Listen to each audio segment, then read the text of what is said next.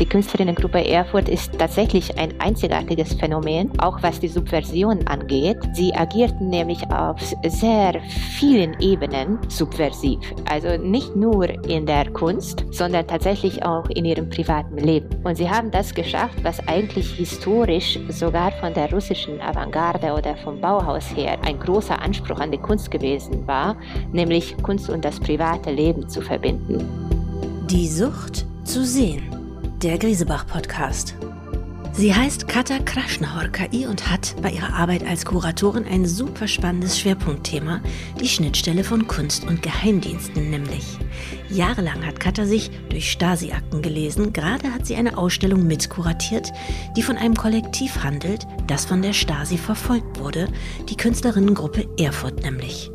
Diese Ausstellung heißt Hosen haben Röcke an, läuft in der NGBK in Berlin und ist wirklich uneingeschränkt empfehlenswert. Wir freuen uns umso mehr, dass Katha heute bei uns ist und uns von ihrer faszinierenden Arbeit erzählt. Herzlich willkommen in Folge 37 von Die Sucht zu sehen, Katha Krasznahorkai.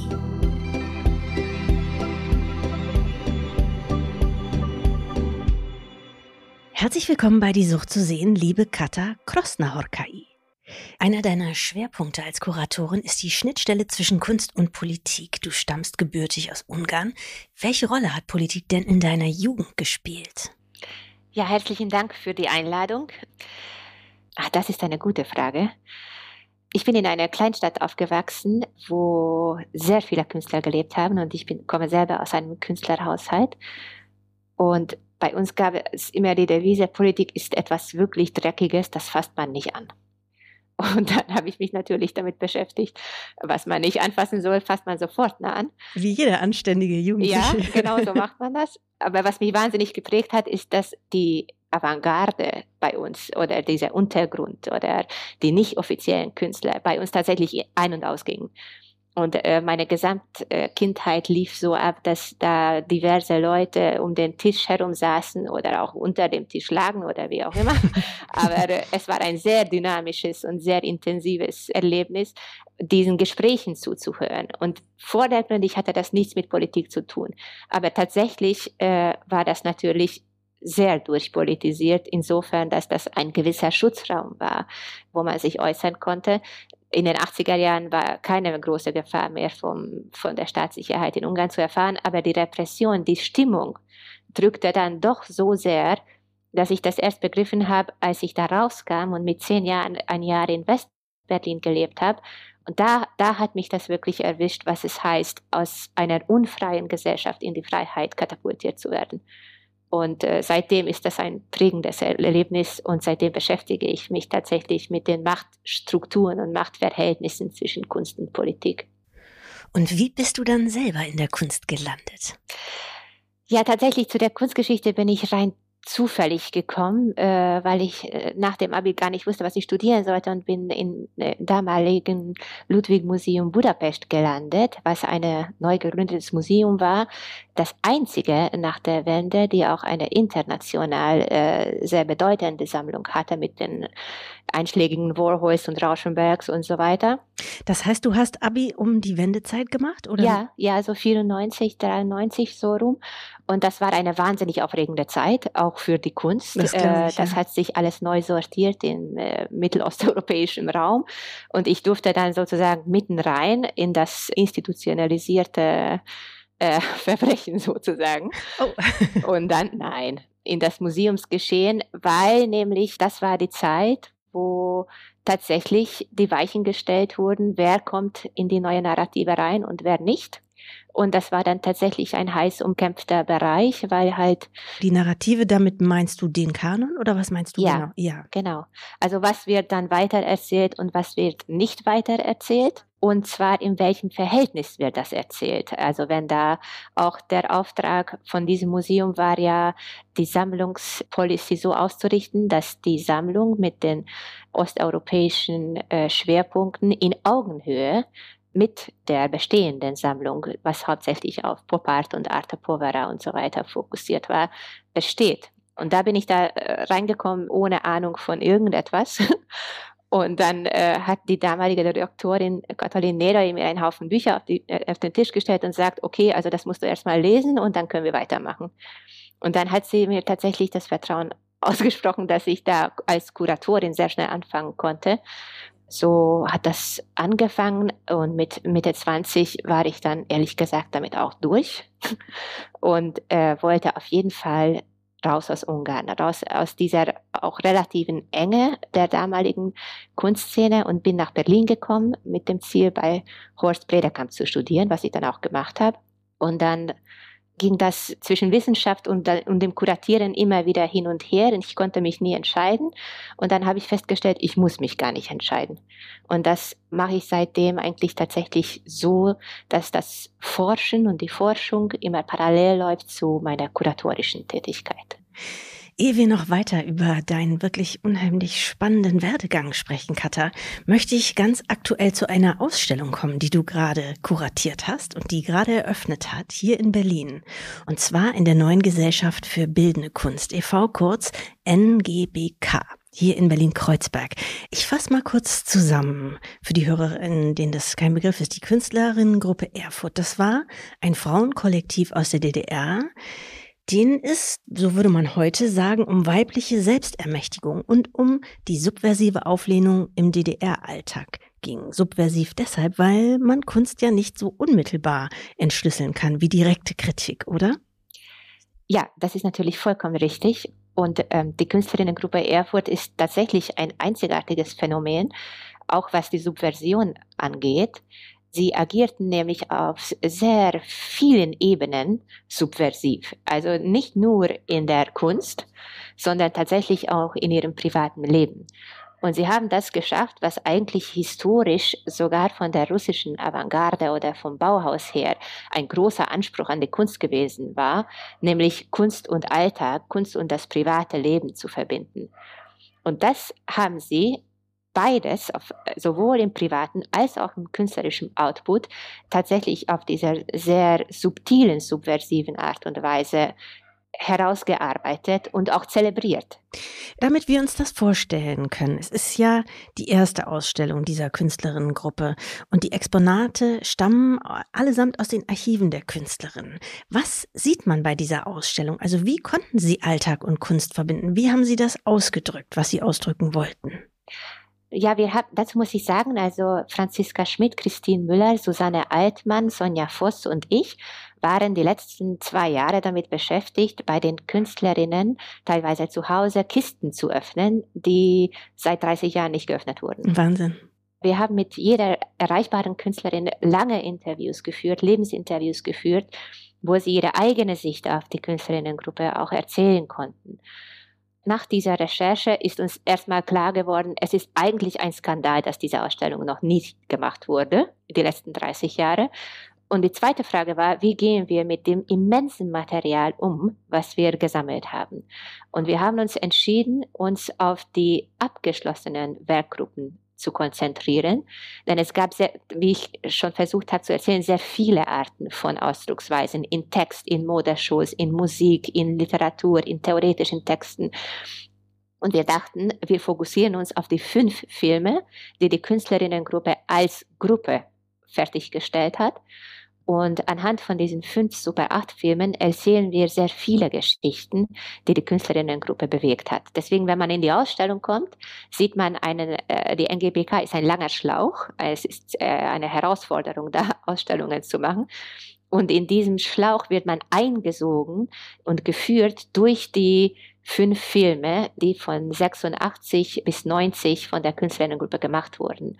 Und das sind so starke Bilder und so starke auch atmosphärische Elemente, dass man anhand von diesen Filmen auch in die eigene Geschichte mit reingezogen wird. Und wir haben sehr viel Archivmaterial in Vitrinen. Wir haben unendlich viele auch andere Artefakte wie Ölbilder oder noch nie gezeigte installative Elemente oder Wandbilder, auch Töne und Musik. Und wir haben versucht, tatsächlich dieses sensuelle Element, was die Künstlerinnengruppenaktivität ausgemacht hat und die Fröhlichkeit auch, die sie transportiert haben, trotz der widrigen Umstände, in die Ausstellung mit reinzubringen. Wir haben ja vorhin gesagt, es ging um eine Auflehnung im DDR-Alltag. Wie kann man das zusammenfassen? Was ist die Botschaft? Wogegen genau hat sich diese Künstlerinnengruppe aufgelehnt?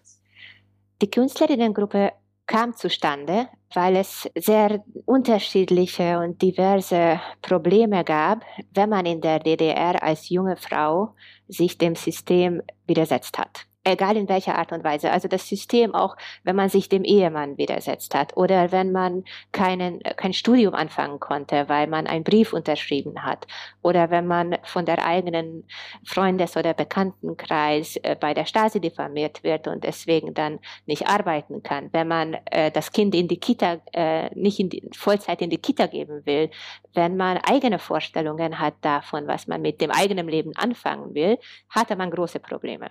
Und das mit Anfang 20, das war eine relativ auswegslose Situation, weil das Ende der, der DDR nicht absehbar war.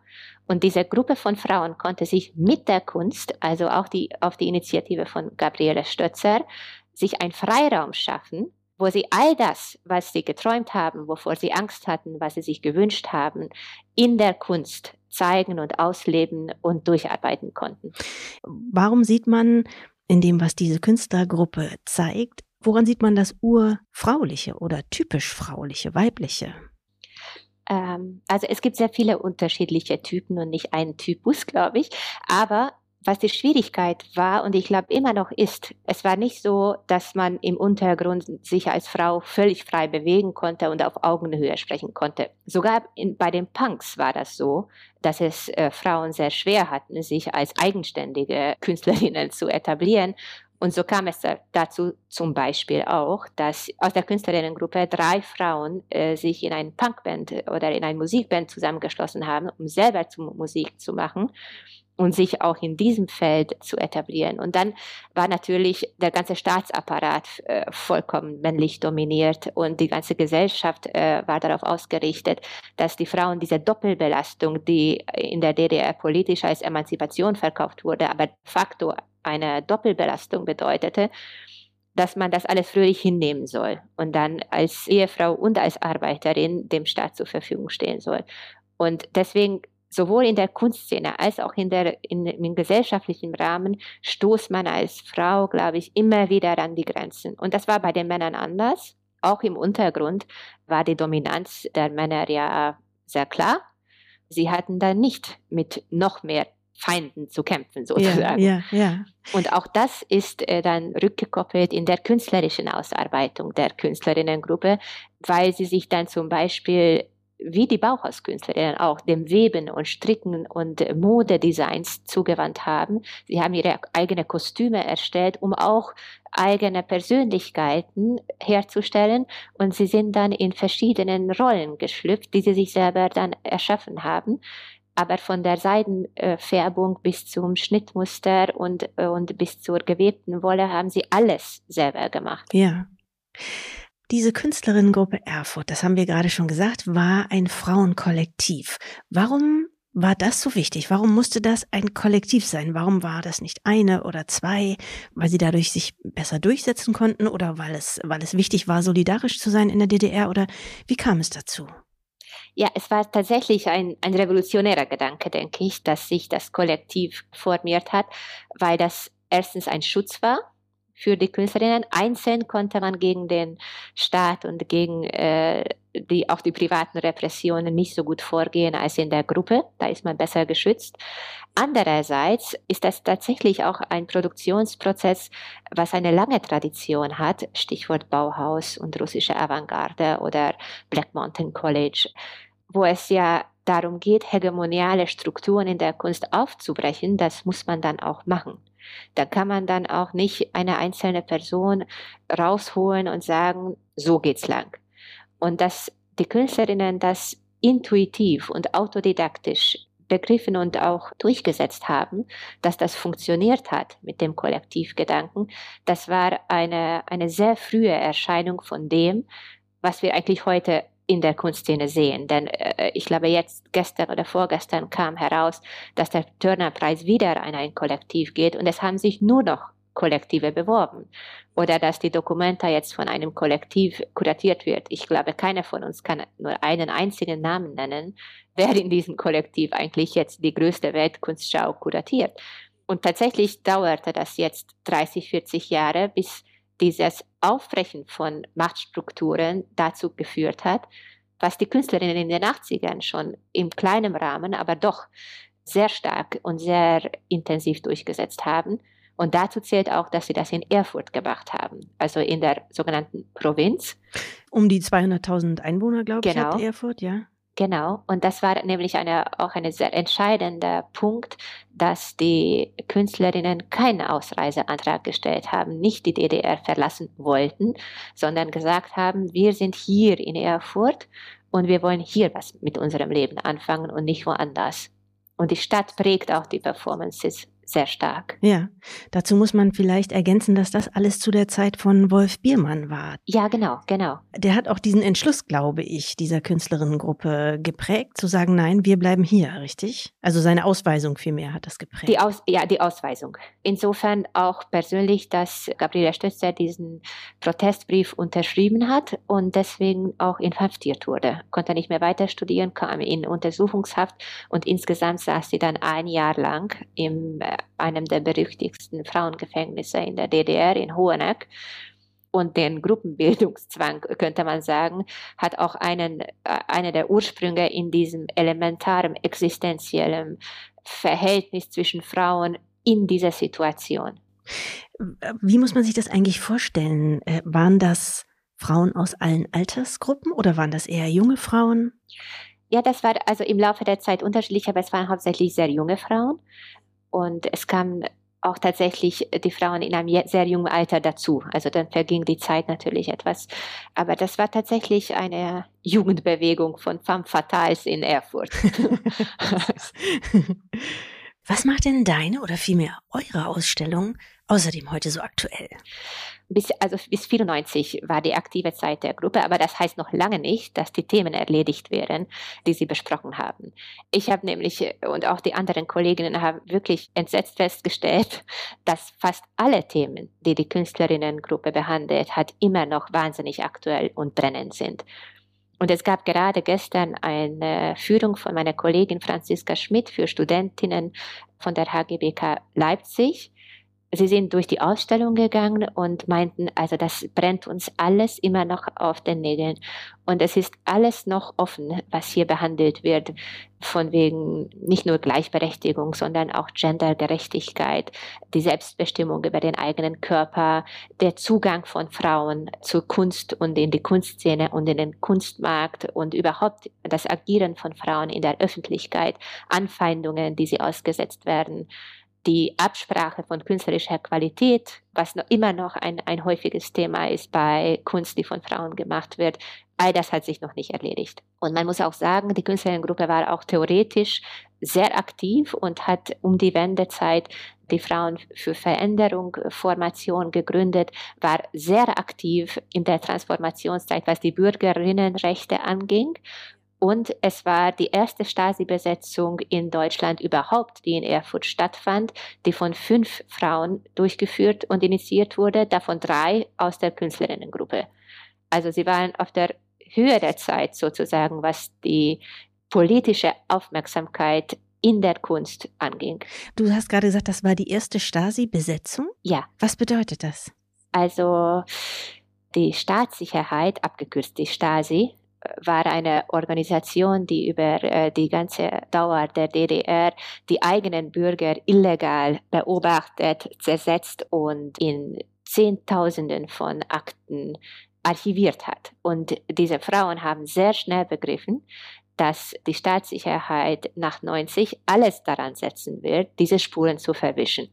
Sie meinten aber, das sind unsere Akten, das ist unsere Geschichte und das lassen wir uns nicht nehmen. Sie haben genug äh, sozusagen von uns genommen und wussten, dass wenn die Akten weg sind, ist diese Geschichte weg. Und deswegen sind sie physisch tatsächlich in die äh, Staatssicherheitszentrale gegangen, haben das sehr gut organisiert, dass das auch rechtlich abgesichert ist und haben sich in den Weg gestellt, wo die Öfen schon brannten mit den Akten und die Säcke mit den geschilderten Akten schon da waren dass das nicht weiter vernichtet werden soll. Ja, ja. Du hast, äh, Katha, einen sehr interessanten Schwerpunkt bei deiner Arbeit generell, nämlich Kunst und Geheimdienste. Du hast, ich glaube, sechs Jahre lang in Archiven der Stasi recherchiert, um die Interaktion von Künstlern und der Staatssicherheit zu untersuchen. Inwiefern hat die Stasi in der DDR die Kunst denn infiltrieren können? Ja, tatsächlich, das, äh, das waren sechs Jahre, aber nicht nur in der äh, Stasi, also in der ehemaligen DDR-Staatssicherheitsbehörden, sondern auch in Ungarn und in anderen Staatssicherheitsarchiven haben wir zusammen mit Silvia Sasse eine groß angelegte Forschung gemacht. Und wir haben festgestellt, es war tatsächlich in der DDR die perfideste Repression von Künstlern in diesen Ländern, die wir einsehen konnten. Wir konnten Russland zum Beispiel nicht einsehen. Aber die Länder, die wir einsehen konnten, dabei kam heraus, dass die Staatssicherheit der DDR besonders versiert war und wirklich auch, wenn man das so sagen darf, also die Offiziere auch fantasiereich waren in dem, in den Techniken, wie sie die Kunstszene infiltriert haben. Es gibt sehr viele tragische Momente in den einzelnen Geschichten und persönlichen Schicksalen. Auch für die Perfidie vielleicht hast du ein Beispiel? Ja, zum Beispiel Gabriele Stötzer sehr prominent, aber auch andere Künstlerinnen wurden als Personen heftigst von der Staatssicherheit versucht, dass sie ihre Kontakte verlieren, dass sie isoliert werden, dass sie keine Gruppen bilden können, dass sie sich in der Öffentlichkeit nicht äußern können. Und diese Frauen haben es aber immer wieder geschafft, doch sich zu formieren und doch zusammenzukommen zum Beispiel, wenn, die eine, äh, wenn der eine Ort geschlossen wurde oder wenn die eine Gruppe zersetzt wurde. Zersetzt hieß, dass Freundschaften, Ehen und so weiter kaputt gingen. Wenn das passiert ist, dann hatten sie die Kraft, das nochmal und nochmal und nochmal zu versuchen. Und das ist etwas, was tatsächlich äh, großen Mut und Ausdauer fordert. Und das alles zusammenzubringen, das war tatsächlich eine Höchstleistung, muss man sagen, denn es ging um die systematische Mobilisierung gegen die Kunst und nicht nur um Einzelne. Und äh, das hat die Künstlerinnengruppe auch bewältigt, indem sie einigermaßen unter dem Radar lief, weil die Stasi die Frauen auch sehr verachtend betrachtet hat. Es war ein reiner Männerverein und sie haben gesagt, Frauen sind geschwätzig, sie sind unseriös, also kann man sie gar, zu gar nichts gebrauchen. Und so lief das einigermaßen frei unter dem Radar, obwohl einzelne Künstlerinnen dann doch in ihren persönlichen Schicksalen sehr hart getroffen wurden äh, von der Staatssicherheit. Aber keine der Frauen zum Beispiel war in irgendeiner Form Mitarbeiter der Staatssicherheit, was von den Männern wiederum nicht gesagt werden kann. Da waren sehr viele EMs in diesen Künstlergruppen, die auch tragische Schicksale durchlebt haben und das immer, man, man kann nie pauschalisieren, man muss immer einzeln sehen, aber es war tatsächlich so, bei den Männern waren es sehr viele und bei den Frauen keiner. Wahnsinn. Wie bist du vorgegangen bei deiner Recherche? Hast du nach bestimmten Namen gesucht und bist sozusagen, hat dich eins zum anderen geführt? Oder wie, wie, also ich nehme mal an, du hast ja wahrscheinlich hunderte dieser Akten studiert, richtig? Ja, naja, also ich habe diese Forschung ja an der Uni Zürich gemacht, da mussten wir einmal eine, äh, eine Statistik machen, es waren über 10.000 Seiten oder mehr die ich durchgesehen habe. Aber die Systematik äh, ist tatsächlich nicht ganz einfach, weil die Systematik der Staatssicherheit ist natürlich eine ganz andere als die kunsthistorische. Und wenn man die Akten liest, dann muss man immer wahnsinnig aufpassen, weil es eine komplette Fiktion ist, was man da liest. Aber es sieht so aus, als wäre das real. Die Fiktion, Katha, besteht aus dem, was Leute schildern über die Beobachteten. Ja, also ja. Die, genau. Also die Fiktion besteht darin, dass die Staatssicherheit Künstler als Feindfiguren der Gesellschaft inszenieren wollte. Und dann nur noch die Beweise dafür sucht. Und, also genau. Ja. und dann wurde alles darauf gesetzt, diese inoffiziellen Mitarbeiter und so weiter aus diesen Berichten auf dieses Ziel konzentriert zuzuarbeiten, dass die Künstler kriminalisiert werden, dass sie als asozial bezeichnet werden, dass sie eigentlich immer, also das ist eine gängige Praxis, immer in Anführungszeichen Künstler zu ah, setzen. Ah, okay, okay. Also das Künstlerische wird von den Künstlern abgesprochen. Und da muss man nämlich wahnsinnig aufpassen, genau was man fortschreibt und was nicht. Also zum Beispiel diese Trennung zwischen Staatskünstler und Nicht-Staatskünstler. Das ist auch eine wie soll ich sagen, eine Aufteilung, die aus diesem Bereich kommt. Und da muss man als Kunsthistorikerin tatsächlich gucken, will man das fortschreiben oder setzt man woanders an. Verstehe. Worauf hast du beim Lesen noch geachtet, um dich sozusagen nicht davon, ja, wie soll man sagen, kompromittieren zu lassen? Ja, also natürlich kann man nicht diese Akten auf alles lesen. Ich habe mich nur konzentriert auf die Performancekunst und zwar deswegen, weil das eine, eine besondere Herausforderung für die Staatssicherheit darstellte, weil das nicht greifbar war. Es war kein Bild, es war keine Skulptur. Und da konnte man sehr genau sehen, was sind die Methoden, was die, sind die strukturellen, systematischen, operativen Praktiken, wie man gegen diese Kunstform gegenhalten kann wie man sie verschwinden lassen wollte, wie man sie aber auch theoretisch greifen musste, um überhaupt zu sehen, steht dieser Typ jetzt einfach auf der Straße, ist das jetzt einfach ein Mann, der auf der Straße steht oder ist das eine Performance? Und da habe ich immer danach geschaut, also nicht nach Personen oder nicht nach einzelnen Schicksalen, sondern tatsächlich um das systematisch abzudecken, was hat die Staatssicherheit von der Performancekunst gedacht und gewusst und wie hat sich das diese Auseinandersetzung damit auf die eigenen operativen Praktiken zurückgewirkt. Sie mussten sich nämlich selber verändern, um das beobachten zu können. Ja, verstehe. Du hast ein, ich glaube, fast 700-seitiges Buch über das Thema geschrieben mit deiner Co-Autorin, das nächstes Jahr erscheinen wird. Ist das richtig? Äh, nein, das ist nicht ganz richtig, weil Silvia Sasse und ich haben zusammen das Buch geschrieben und herausgegeben, was auf Deutsch schon erschienen ist. Aha. Liebe Katha, kommen wir zu den letzten zwei typischen Fragen hier in diesem Podcast. Die erste lautet, wenn du ein Kunstwerk besitzen könntest, deiner Wahl, aus allen Zeiten, aus allen Richtungen, du könntest eines dein eigen nennen, welches wäre das? Oh, das ist natürlich eine wahnsinnig schwierige Frage. Also tatsächlich habe ich mich lange mit Landart beschäftigt und das ist in dem aus, ich komme ja aus einem sehr kleinen Land und deswegen wollte ich mich mit etwas ganz Großem beschäftigen. Ja. Und dann, dann ist Landart natürlich äh, sehr praktisch, weil das die ganze Erde so als Kunstwerke ansieht. Und deswegen würde ich wahnsinnig gerne eine eigentlich nicht vollendete Arbeit von Walter de Maria besetzen, das äh, Four Continent Sculpture, was eigentlich nur von einem Satelliten von oben gesehen werden kann und auf, sich auf drei Kontinente verteilt. Aber die schön, Arbeit das hatten wir noch nicht. Sehr schön. Und letzte, vielleicht sogar noch schwierigere Frage. Welches Kata ist dein Lieblingsmuseum? Hm. Ich glaube, das Louisiana in Kopenhagen, weil das von der Architektur, von der Natur und von der Sammlung her eine wahnsinnige Faszination auf mich ausgeübt hat, wie man wie man aus einem Museum rauskommt und trotzdem in einem Museum bleibt. Ja. Weil die Landschaft, der Garten einbezogen ist? Ja, oder? der Garten, hm. das Meer. Also tatsächlich ist da diese Fluidität zwischen Natur und Kunst in einer Art und Weise mit Schönheit der Architektur durchsetzt, dass es die Kunstwerke, die da präsentiert, in einen einmaligen Rahmen setzt. Das stimmt. Liebe Katha, ich danke dir sehr für dieses unheimlich spannende Gespräch. Danke dir sehr, ich auch. Ja, mach's gut. Tschüss. Das war Folge 37 von Die Sucht zu sehen. Wir danken Katha Kraschnauer KI, freuen uns schon wieder auf unsere nächsten Gäste und auf Sie.